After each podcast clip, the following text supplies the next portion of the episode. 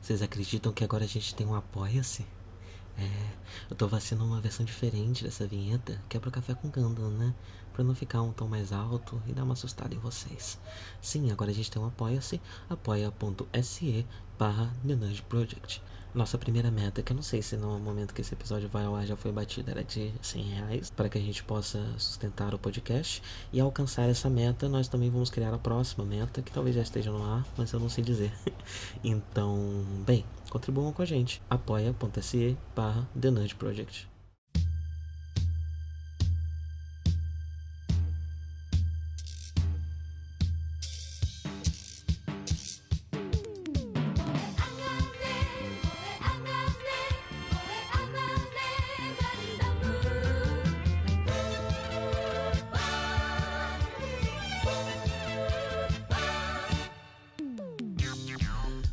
Dia a todos, sejam bem-vindos a mais um Café com Ganda. Hoje falaremos do episódio 21 de Mobile Suit Gundam Clássico, quando eu tomo um chá. Esse é um chá que é vendido como chá de ervas digestivas. É, ontem fui no restaurante, comi muito e tô tomando ele agora pra dar uma aliviada. É... Ele é basicamente um chá de boldo e carqueja. Tem mais algumas outras ervas, mas as principais são essas. Mas, sem mais delongas, vamos direto ao episódio. Um episódio muito importante na série. Uh... É um episódio que finalmente não abriu com, com, com, com a cena do treinamento do Gatai, né? É, dessa vez começa com algo que mais relacionado ao que acontece no episódio, uh, falando das minas de Makuv e, e da luta contra, contra Adão Baral.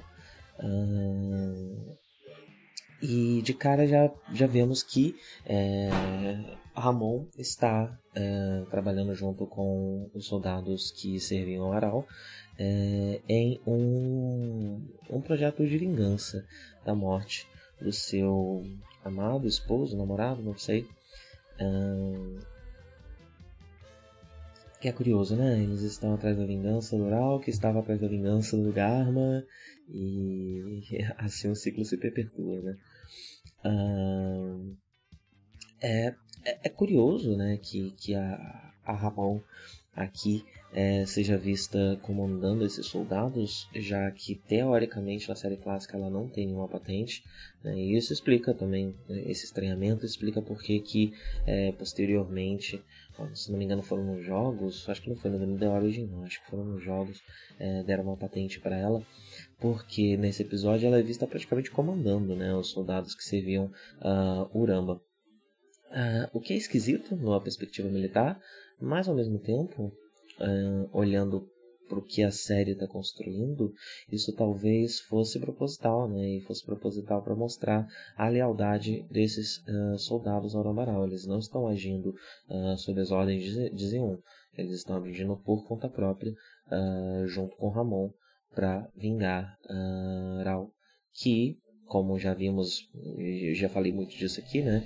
É, é, um, é um líder próximo dos seus, dos seus soldados, né? Ele é uh, ele, ele gosta de estar com eles, ele gosta de estar próximo, uh, explicando, né? Essa lealdade e essa proximidade, né? Mas mesmo assim, a própria franquia achou isso esquisito e posteriormente deu um, uma patente para Ramon é, para que é, aqui isso faça mais sentido e também seja um movimento de Zeon e não um movimento independente desses soldados. Ah, o Ryu, né, ele está bastante ferido, mas no episódio anterior ele concluiu sem deixar claro o nível desses ferimentos do Ryu. A gente viu ele tomando um tiro e ele é, é movido da, do local com uma maca no final do episódio passado. É, nesse episódio a gente sabe melhor como ele está e ele está mal, né? ele está com dificuldade de andar, não está conseguindo sair da, da maca, é, precisa estar em, em repouso, né? Que é a única coisa que ele não faz, repousar. Uh, ele passa o episódio inteirinho zanzando para lá e para cá, é, enquanto se debulha em dor uh, pelo, pelo chão da nave. É, mas nessa cena que a gente vê a, a, a Frau conversando com ele, né, é, a gente tem um pouco de Haru.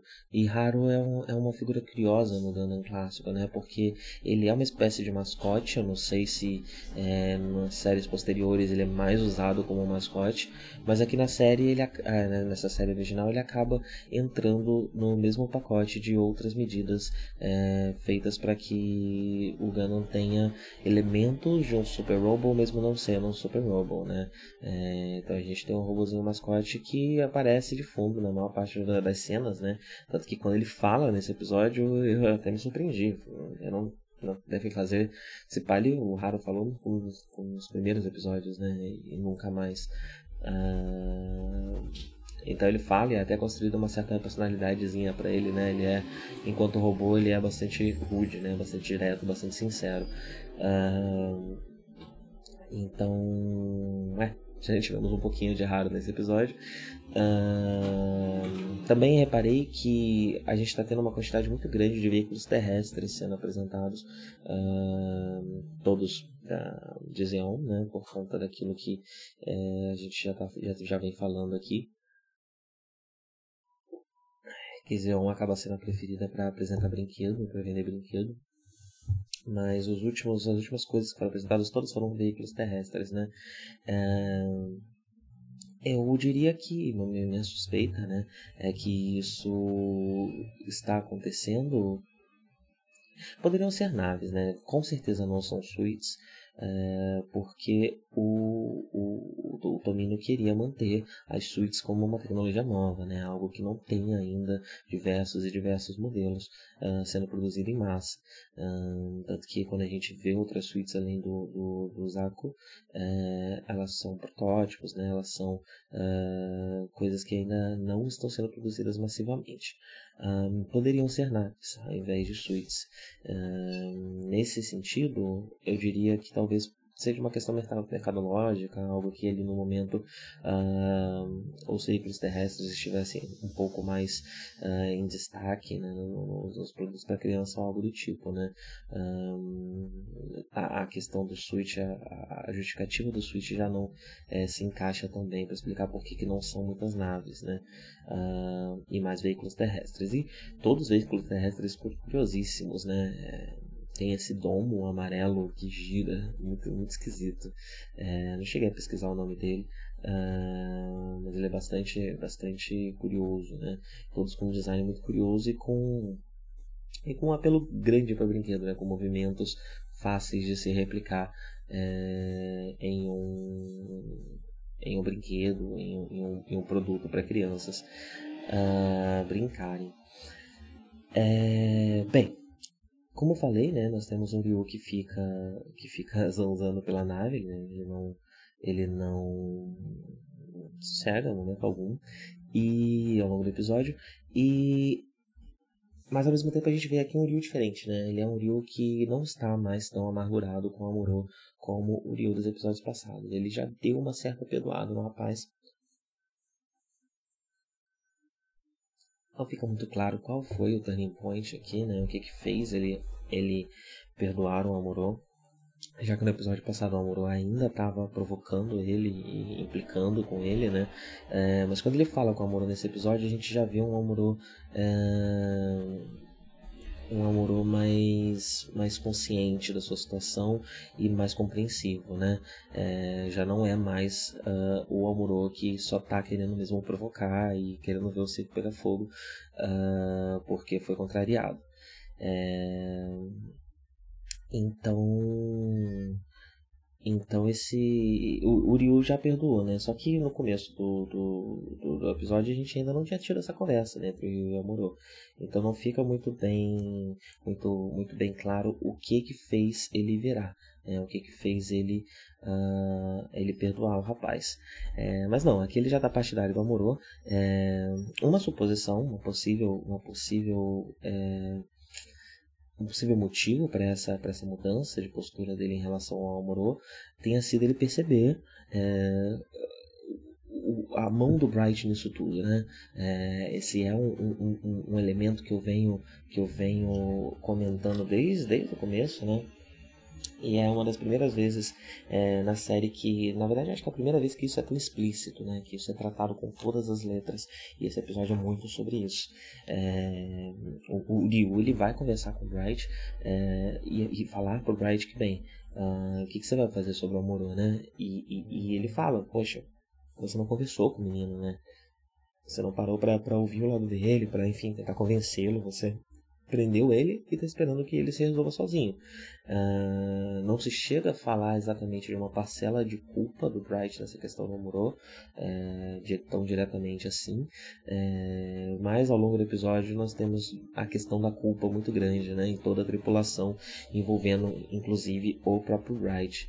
É, é um episódio importante para o personagem, uh, para uma possível virada e para que ele se torne esse líder que é uma referência na franquia, né, como ele é tratado em materiais posteriores e pelo, e pelo fandom e até agora aqui a gente ainda não viu isso, né? A gente viu apenas um cadete inexperiente tentando comandar uma nave é, e falhando bastante, né? Ah, bem, um, detalhe, né, sobre Ramon.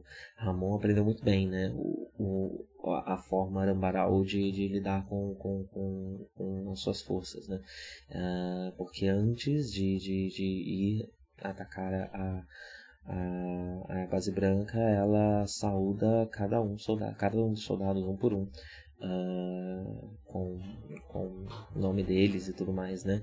É, mostrando de novo essa proximidade é, e como Ural e ela são líderes muito respeitados, né? Uh, temos mais um personagem com nome, repentinamente com nome. É, não sei se se fala Sun Malo ou San Malo, mas é um rapazinho que você já deve ter visto, né? Ele é um jovem com os olhos meio caídos.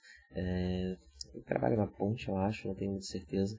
É, mas agora ele também foi, foi nomeado, né? Parece estar rolando um esforço de nomear a tripulação nesse, nesses episódios. É, e existe material oficial da época, né? Revistas e afins, falando sobre esses personagens secundários. É... Esse episódio até trabalha um pouquinho lá com o menino louro, esqueci o nome dele. É mais como um personagem, né? Como, como alguém que, que tem sentimentos ali e que, e que está se relacionando emocionalmente com o que acontece no episódio. Uh, temos uma nova, uma nova aparição do nosso querido lençol de reentrada na atmosfera.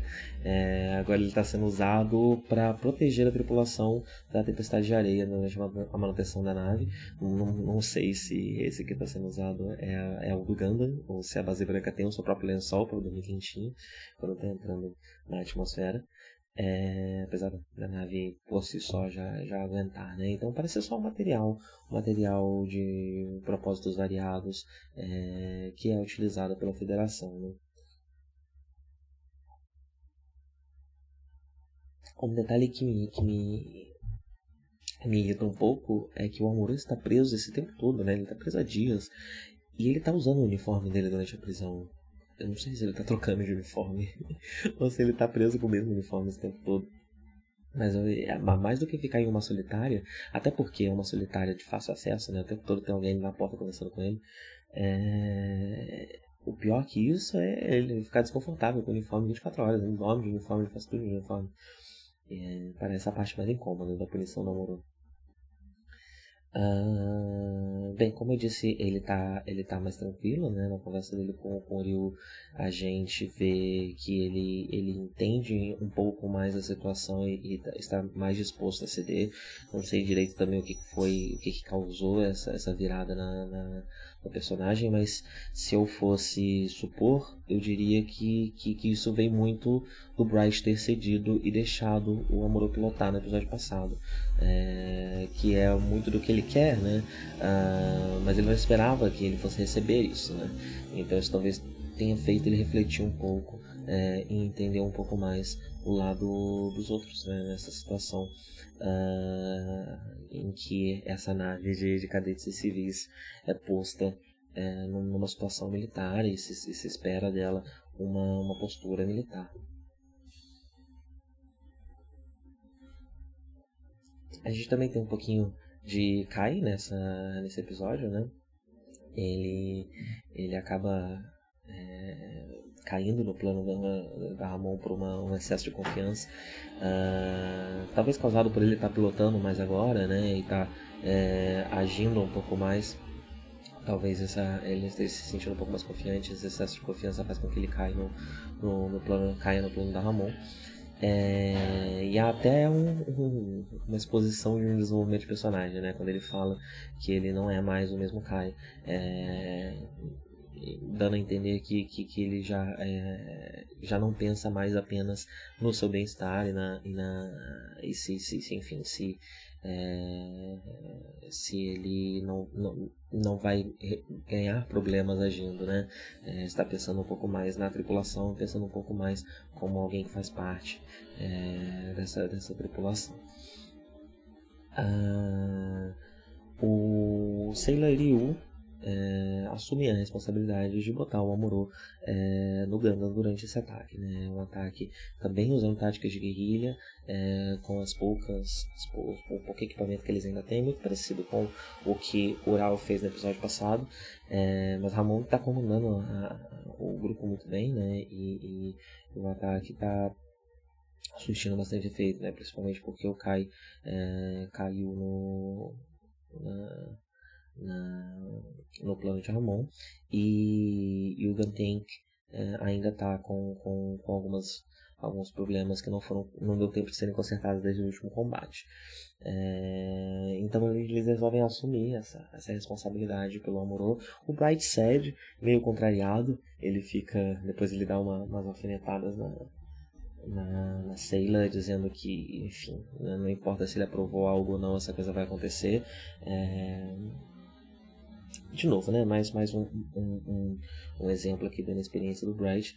É, eu fico muito curioso para saber como, como esse, esse episódio vai impactar no personagem daqui em diante. É, também não lembro muito bem, até porque essa leitura uh, sobre a incompetência do Bright eu não, não, não, tive muito durante a primeira assistida, que foi uma assistida mais descontraída, né? Não estava é, anotando coisas, enfim, pensando constantemente nisso uh, toda semana.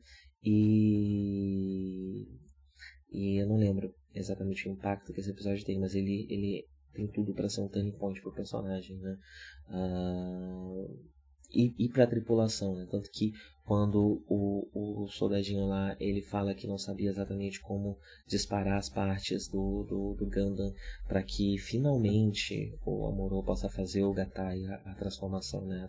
a, a combinação uh, do Gundam no ar, depois de tantos episódios com isso no, no, no preview do episódio. Isso vai de fato acontecer é, numa situação de combate. É, e o soldado fala que ainda não sabe direito como fazê-lo. Né? Se não me engano, nos treinamentos, quem estava cuidando dessa parte era o Ryu, que não está em condições é, de fazer aqui, apesar de nesse momento ele estar fugindo, roubando um carrinho para fazer sabe-se lá o que. É, e o Amuro fala com, com orgulho para esse soldado, né, que é assim que se faz na White Base. Né, é, aqui a gente não segue tanto protocolo, a gente só faz o que precisa ser feito. Uh, o que é com certeza a grande vantagem da base branca, né, e o que faz com que ela tenha sido reconhecida como uma nave que faz parte da federação, mas ao mesmo tempo, é, uma consequência disso é essa bagunça, né, essa constantes, essas constantes brigas, esses constantes roubos, esses constantes atritos é, que a nave sofre, uh, que a tripulação uh, sofre ao, ao longo desses últimos episódios, principalmente, né? É, inclusive, uh, eu falei agora há pouco do Ryu que fugiu com, com, com o carrinho, né? É, ele ele coloca a, ele, ele manda Frau para os canhões para poder se livrar dela né é, é, a primeira vez que a gente vê a Frau numa situação mais de, de ação uh, e no primeiro momento parece esquisito, né? Ele tava querendo só, só, só se livrar dela. É, mas eu diria que se tem alguém na, na, nessa tripulação que tem que consegue ver o potencial das pessoas, esse alguém é o Ryu, né? Então, talvez seja isso também, né? Ele ter visto bastante do potencial da Falco, poderia estar tomando um partido mais ativo uh, dentro da nave, mas basicamente passa os episódios cuidando de criança, né? É, e um outro detalhe curioso é que o quarto onde o Ryu está tem um feed direto para uma ponte, para uma câmera na ponte, onde ele vê tudo que está acontecendo na ponte, né? Uma decisão muito esquisita, uma solução muito esquisita para para botar o Ryu para saber o que está acontecendo, né, e poder tomar uma, uma atitude ali. É, acho que isso podia ter sido resolvido com, com, com alguém contando para ele ou algo assim, é, mas não. Aparentemente a, a White Base é uma nave tão diferente, tão tranquila, que existem câmeras mostrando tudo que acontece na ponte, tudo que o capitão fala, é, pela nave. Uh, e bem, Ryu rouba o carrinho e sai para fazer algo, né? Que ainda não sabemos o que, mas para é, participar da, da batalha, né? É, Mamoru já está em, em, ação com o seu Ganda, uh, empate de frente com o Ramon, né? É, que, que lembra muito dele no, no, no, restaurante, né? E fala que infelizmente, é, se for preciso, ela vai ter que, que derrotá-lo. É... E há um enfrentamento direto entre os dois, né? Durante o combate eu achei interessante, mais uma vez, esse uso é... do, do, visual de uma nave para outra, ou de, um, de uma nave para o Gundam, é... desse contato visual entre, entre o, o, os personagens, né? Que muitas vezes só tem esse contato dessa forma. É, eu acho interessante quando, quando o anime de, de robô gigante em geral, mas é, em Gundam isso tem sido trabalhado em cenas especialmente impactantes, é, quando os personagens têm essa relação que é uma relação indireta, né? uma relação que tem um muro, uma parede entre eles, porque eles estão de lados opostos, e essa parede é uma parede física de fato, né? de, de um tanque de metal, de um robô, é, de uma nave. Uh, e a, as soluções visuais que Gundam usa para fazer esse diálogo é, são muito boas, são muito interessantes. E nesse episódio a gente tem mais um, um, uma amostra disso, né? E a gente também vê que Ramon está desesperada, né? O ataque dela é basicamente um ataque suicida, ela quer só explodir tudo, tacar nave nas coisas, é... e é isso. Uh, então é uma... O tema de vingança é recorrente em Gundam, né? Uh e é, e é, de certa forma recorrente também em animes dessa época, uh, mas aqui a gente vê essa lealdade suprema, né, é, dos soldados pelo oral e pela própria Ramon pelo oral, uh, que vai além de um, de um relacionamento amoroso, né, eles também têm uma certa relação militar, porque ela sempre participou ativamente de decisões, de planejamentos, de tudo isso, uh, mesmo sem patente. E, e acho que muito disso é marcado aqui também, nessa lealdade essa grande lealdade ao, ao Libera Amaral, até para diluir um pouco essa polarização que esse, esse, esse, esse maniqueísmo de Federação Boa uh, Zeonma, é, que vem em detalhes se diluindo cada vez mais a cada episódio que passa. Né? É, também foi um trabalho bastante paciente do Tomino é, de conseguir construir esse cenário que ele queria que nunca ia ser aceito pelos produtores da época uh, de uma forma furtiva, né, de uma forma escondida dentro da série. Uh, o Amorô está. Eu começo cada vez mais a dar razão para as pessoas que consideram uh, que o Amorô é um, é, um, é um piloto insubstituível. Né? É, ele já acumulou uma experiência tão grande com o Gundam e com uma máquina tão boa que, que o, enfim, é uma sincronia entre ele, a máquina, o robô na máquina e tudo mais. É, isso está tão, tão afetivo que ele começa a fazer coisas realmente incríveis. Né? Ele pega um Zaco e arremessa numa outra nave de Zeon, né? explodindo os dois de uma vez só. É... Então, o Amor ele realmente já está chegando num, num, outro nível né, de, de, de, de qualidade aí, pilotando o, o, o né? Então, realmente fica cada vez mais difícil substituí-lo. É... Só que o plano de Ramon uh, funciona de certa forma né, e consegue emboscar o Gundam, né? E eu acho que Teve um episódio, né? Teve aquele episódio que a Sailor rouba o Ganda, onde a gente vê o Ganda realmente levando é, bastante dano, né?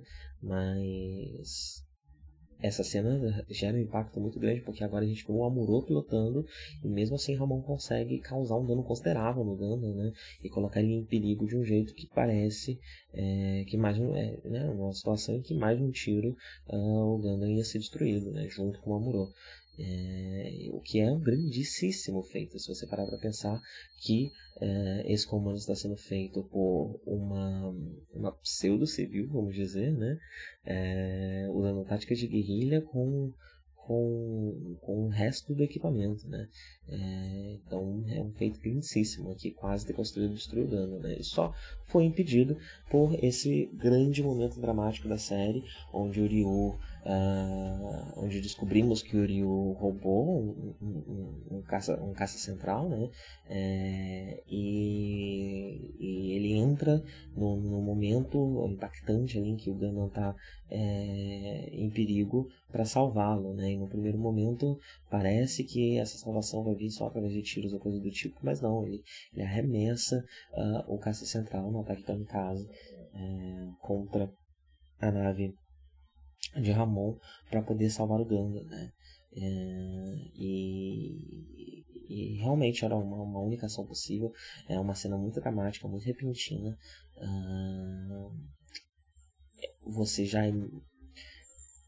é fácil você imaginar que o Ryu já está salvo, já que ele foi ferido e está se recuperando e tudo mais, né? Uh, e que, que enfim, é, então é um impacto dramático bastante repentino. É, e o episódio ele é um episódio muito silencioso.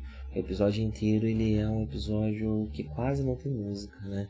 É, e essa decisão parece ter sido para que nesse momento, quando a música entra, o impacto seja muito grande.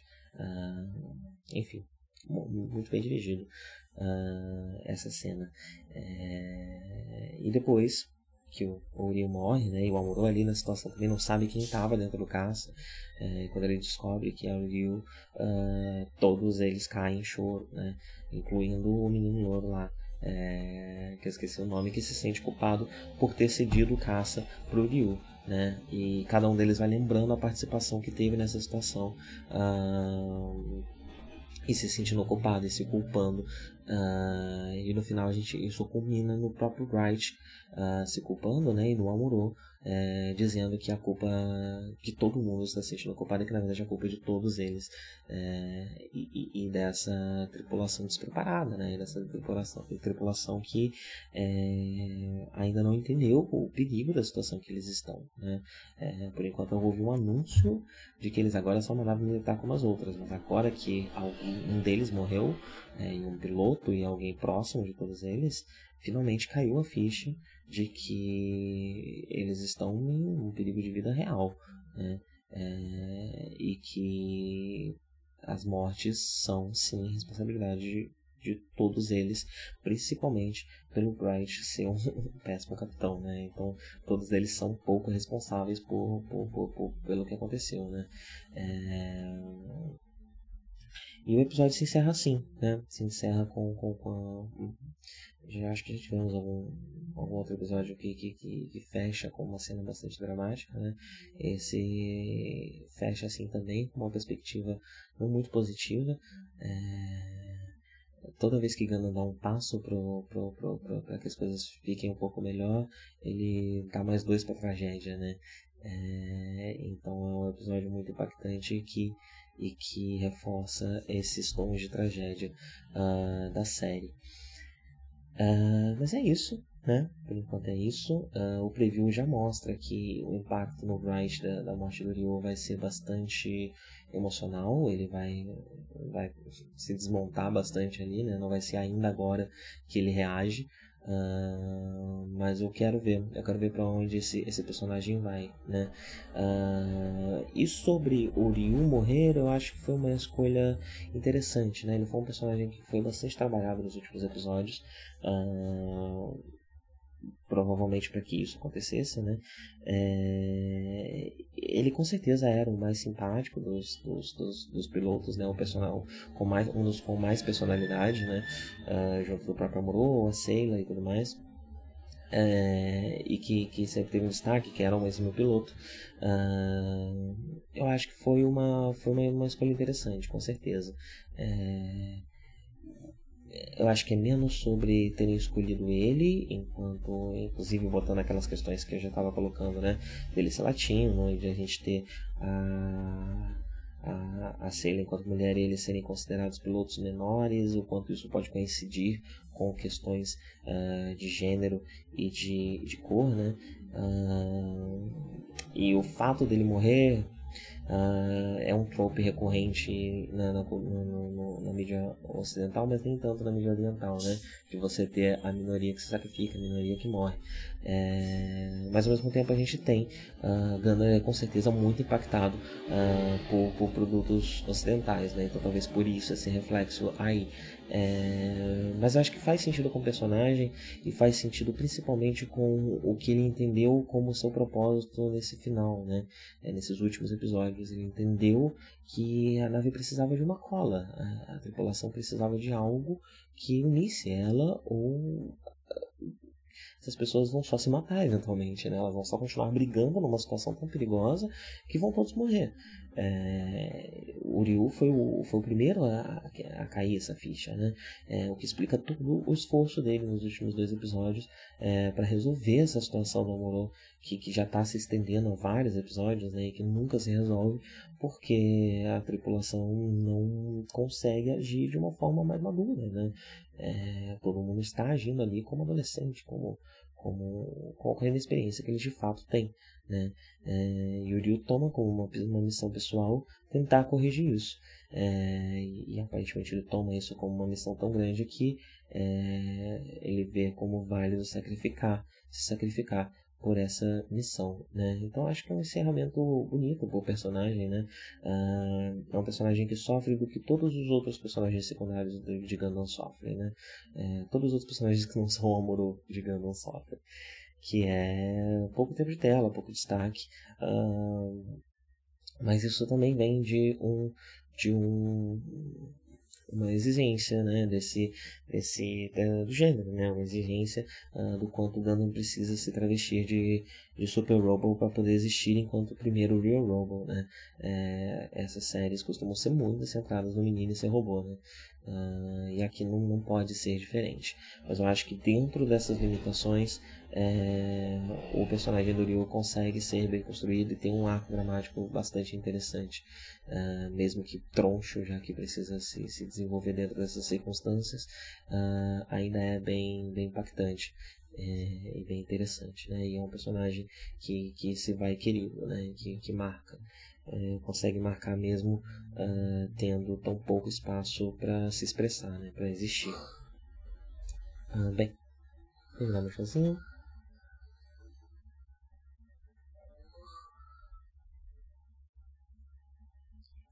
Acho que eu vou publicar esse episódio agora, logo em seguida, porque, como eu disse, eu tô um pouco atrasado naqueles episódios a mais que eu, que eu tinha gravado, né? Eu preciso correr um pouco atrás. Mas é isso. Tenha um bom dia e até a próxima.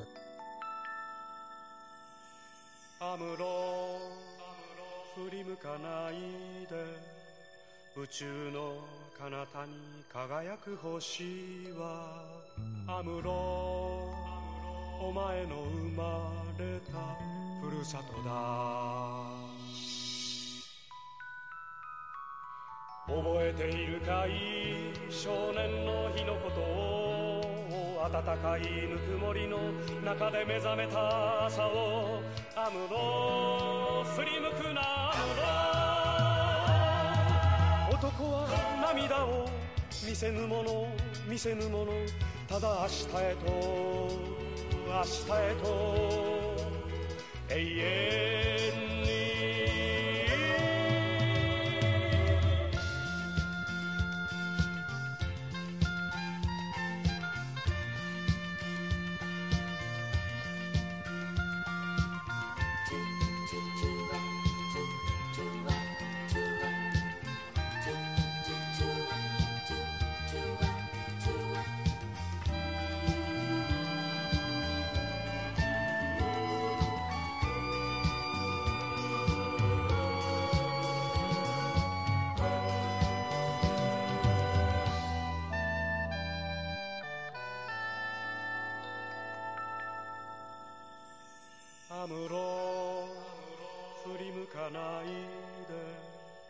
宙の果てにきらめく星はアムロお前が捨てたふるさとだ。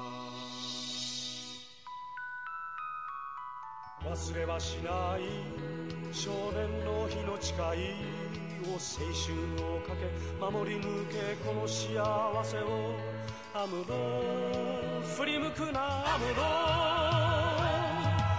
男は寂しさ隠すもの隠すものただ明日へと明日へと永遠に。覚えているかい？少年の日のことを暖かいぬくもりの中で目覚めた朝をアムロ振り向くなアムロ。男は涙を見せぬもの見せぬものただ明日へと明日へと永遠